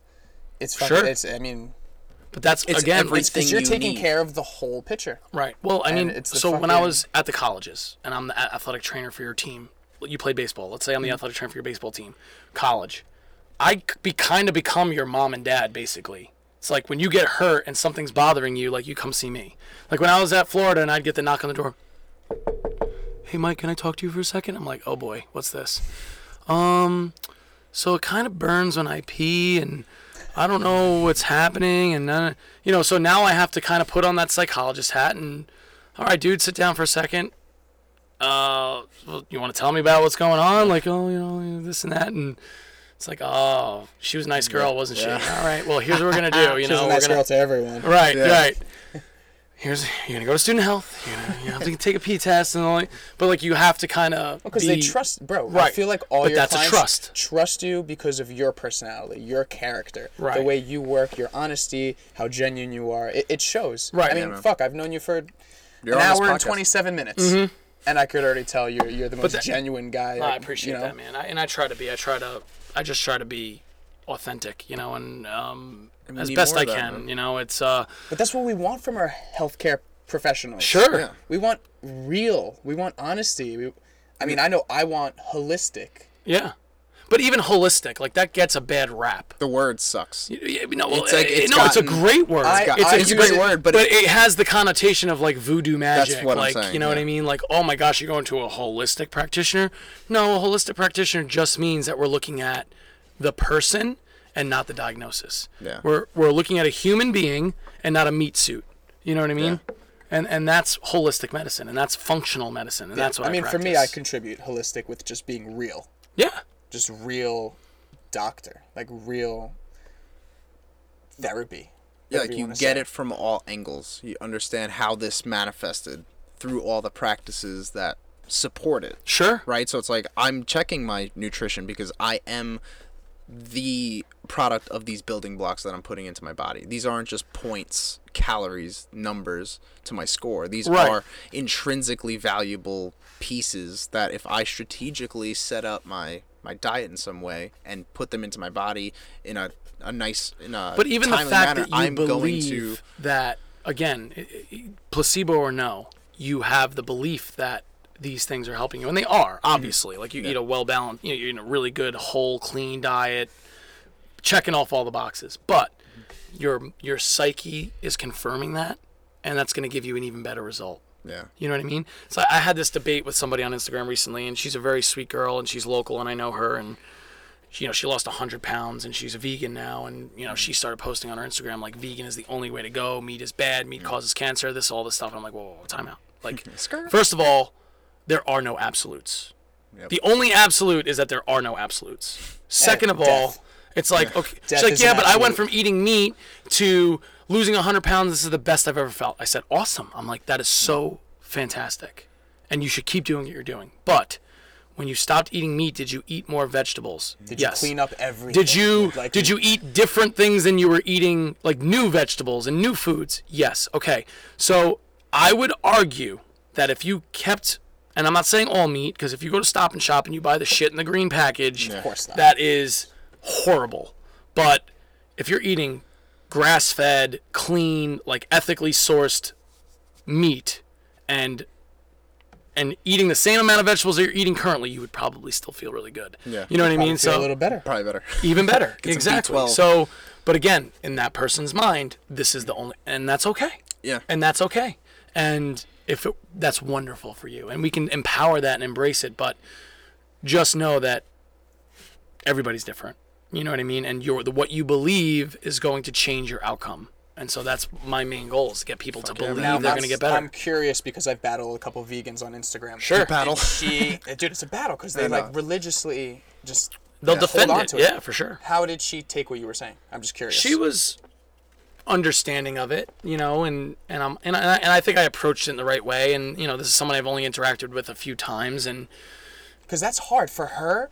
Veganism is what It's like a made her lose. No, it's Right. what made her lose that The 100 100 pounds, It's right. vegan. right, That's what did it. You're telling me it's not like who F are you, yeah, yeah. fuck you. And I'm just saying, like, you know, and, and 'Cause- my 'cause- message to her was like, li- just please be careful with Your pushing deficiencies, absolutes. Propaganda. Yeah. We're just pushing an absolute Yeah. because there is a time and a place for everything. You know what I mean? Exactly, and that's what we were talking about before with the uh, with Instagram and the perception. So it's like you have somebody with a big following, they're influential, and then they say, "Well, I went vegan and this worked for me," and it's an absolute, and they start drawing those conclusions. Right. That is dangerous to the public because now people are going to now they're going to take your word for it and your implied credibility. Right. They're going to use that and be like, "No, but this person." And That they're had a result. I could Sure. see that they're this valuable, this Yeah, valuable and imagine figure, someone who's young and, and follows that and impressionable. they have a shitty diet and they just cut out meat and just keep their shitty diet. Bro, you're gonna get fucked up. Yeah. Yeah, you're gonna get yeah really yeah. fucked up. You're gonna be in destination fucked pretty quick. Yeah yeah. It's not funny. It's not funny to play around with health and nutrition. It's just Well, a- again, and it comes down to like like shit, man. Like I remember kindergarten being taught the food pyramid, like you know, and we mm-hmm. we had this pushed down our throat, but that's like government propaganda that was fueled by lobby money and agriculture. You know what I mean? And and it's you know, wheat, you know, and bread feeds a lot of people. Don't get me wrong, and and the way that we farm our meat feeds you know if we did everything organic and grass fed in the way that nature intended we would not be able to feed everybody on this planet it's just Yeah. the truth the think so? sheer numbers of it I mean, Dude. I've never really looked into it, or I've, I've never had. I mean, if you, You from a from a a, a from a biological perspective, you know, every big ma- every big animal on the planet that humans have hunted for food, we've eliminated completely. You know, and it's not that mammoths didn't have what they needed to survive in our world. is we literally hunted them to extinction because you the three of us are in a tribe, right? Where's the and most we're meat? there's Yeah. ten more, and we're gonna fucking you. We might lose a few dudes, hmm. but if we take this mammoth down, we're feeding the whole tribe of hundred people for a month. Yeah. So it's worth it. And we literally every big animal on this planet has been hunted to extinction, and that's that's the until we got to the point where we started doing agriculture yeah. and that's what formed every you know like if you guys you guys got to read the book sapiens if you haven't Oh, I have it on Audible. oh dude i mean this i mean it's such a great, great. way to tie this all together but yeah. it's you know one of the quotes in that book that just like resonated with me it was like we didn't domesticate wheat wheat domesticated us Yep. Because it I was mean, for the first time in, documentary in human history that a human being stopped and stayed in one place Yep. forever, had a family, and that was where the nuclear family started, and that's where we started gathering possessions and things. Yep. Villages started. Right. And then you know, Right. built from there. Cities, and now all of a sudden we have chronic health issues because Industrial it's a bunch of Revolution us living in small, dirty, disgusting, uh, in, in, in, in conditions in cities, whereas previously in human history, that wasn't even remotely an issue for a Yeah. human being. You know, our biggest issue was that fucking saber tooth over there. You know what I mean? Yeah. Like, not diabetes and Chronic stress. chronic stress. Yeah. And so it's like, it, so when we talk about paleo, it's like, okay, not everybody has to do like a quote unquote paleo diet, but paleo in the sense of like just staying true to like roots of certain, like certain universal truths of we are animals Yeah. and we have basic needs and these needs will be met or not met and the resulting things will happen, you know? Yeah. And, but no, absolutely. There's 8 billion people on this planet. Our population continues to grow. We're destination fucked. Yeah, I mean, it's just it is without true. these modern technologies, we wouldn't be able to do it. So for those of us right here sitting here, and we are lucky enough Yeah. to be able to go to Whole Foods and buy some grass-fed beef and eat quality meat that was harvested sustainably, and it's part of the reason why I like fishing and Mm-hmm. catching my own food. And I, you know, I have a connection to that fish, and like, yeah, I take its life, but it gives it then gives me life, you know, and it again Exactly. sustains me. And even though I don't do all my food is not done that way, but I just feel like in in certain at, just to have that connection with I'm gonna go out today and I might not catch a fucking thing. Yeah. You know what I mean? And and you know, seventy thousand years ago, if that was the case, I just didn't eat that day. Yeah. You know what I mean? Now it's like, all right, I got to stop. Now by, it's uh, like I guess Foods. I'll just defrost that steak. Yeah. Well, Damn now we're even like pushing intermittent fasting. It- like, you again, it, it all comes Yeah. full circle. It's so Right, funny, you know. That's the, We're trying to tell people to stop eating. Like, dude, you need Yeah. to chill. Right. It's, it's right here, and all the Well, our our nutrient physiology was is set up to be able to do that, to go a period of time without eating and survive. Like we didn't all have refrigerators, you know. It's like Yeah, exactly. Like you needed those long periods without it. or And or then- not that you needed it, it, that those long periods happened, and so Yeah. your body had to be equipped for it, and so we have that within our physiology. But a lot of people just don't tap into that, you know. And so, yes, now we call it intermittent fasting, but seventy thousand years ago we called that Wednesday. Yeah. You know what I mean? Like, oh shit, we just didn't get that mammoth today, and Yeah. John got fucking impaled. But all right, there's always the hunt tomorrow, you know. and- I'll have some berries that we foraged. you right, know. right, John was never a good hunter though. Yeah. right. Fucking. Fucking John. I told him. I told him that new spear grip wasn't gonna work out, but he didn't want to listen. Got what he uh, deserved. Yeah. So um, Mike, it's been dude. We're gonna wrap it up here, Cool. Yeah. but it has been an absolute pleasure. No, man, this is awesome. I had a good time meeting hanging. you, picking your brain. I appreciate you getting not only talking about what you do now f- for work and the lives you're changed, but getting deep into into your. I, I think life it's context, always- you know, and it's like, you know, I, I think paint the picture. Picture. you know, mm-hmm. especially like on like we were talking about social media, it's like people probably think like, oh man, like this guy's got it all figured out, and it's like, dude, I'm figuring it out too. Like Yeah. I, I got my shit and I deal with my stuff, Yeah, but but it's like, it's all of those things are reasons why I'm gotten to the place where I'm at and the, my approach. It's a, you know even my personal you know losses and victories have led to my approach from a treatment perspective.